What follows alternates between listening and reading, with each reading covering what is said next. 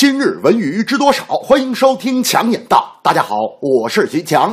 由空政电视艺术中心和湖南卫视联合制作的原创大型国防教育特别节目《真正男子汉》第二季一经播出，反响强烈，超高的关注度也证明节目具备了强大的与以往综艺不同的气场。真实的军营场景奠定了这档节目严肃高压的氛围，高压的环境也最能刺激人，表露出真性情。从雷神突击队到地道英雄营。再到空军航空大学，八位明星嘉宾在严酷的部队生活中摸爬滚打。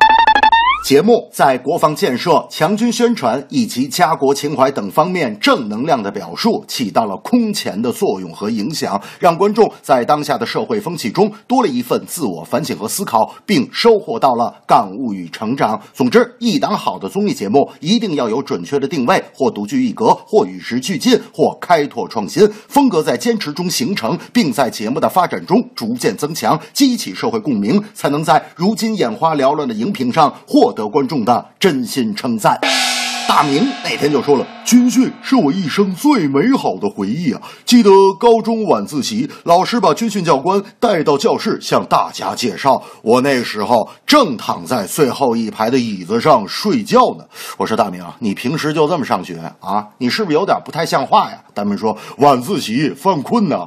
我说：那也不像话呀。大明说：我也觉得挺别扭的，所以呢，我就迷迷糊糊的站起来，把教室的灯关上了。”目前，随着互联网直播平台的监管政策落地，直播行业的野蛮生长时期宣告结束。然而，行业问题仍然存在。近期，直播平台耀播发生了五百名网络主播讨薪难问题，引发社会关注。欠工资的原因在于直播行业正处于洗牌期，一些自我造血能力差的直播平台将面临倒闭。预计未来直播行业会像视频行业一样，除了三五家大平台之外，其他平台都很难形成足够的自我盈利能力。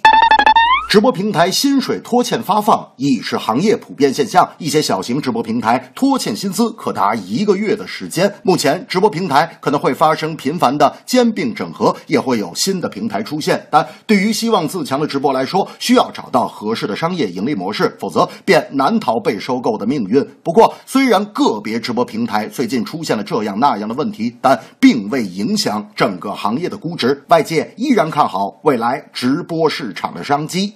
大明那天就说了，现在呀，很多女孩都想当网红，殊不知明星的道路并不平坦呐。我说都有哪些明星不容易啊？大明说，比方说周迅啊。当过群众演员，张柏芝当过酒店服务员，章子怡当过舞蹈演员，李冰冰当过音乐教师。我说大明，这几个明星你咋记得那么清楚？大明说，因为他们干的这些活我都干过，却没有他们出名。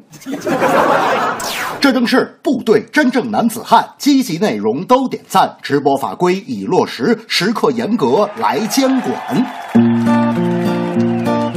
我来到这个世界上，没有想去打仗，只是因为时代的需要，我才扛起了枪。失掉多少发财的机会，丢了许多梦想，扔掉一堆时髦的打扮，换来这套军装。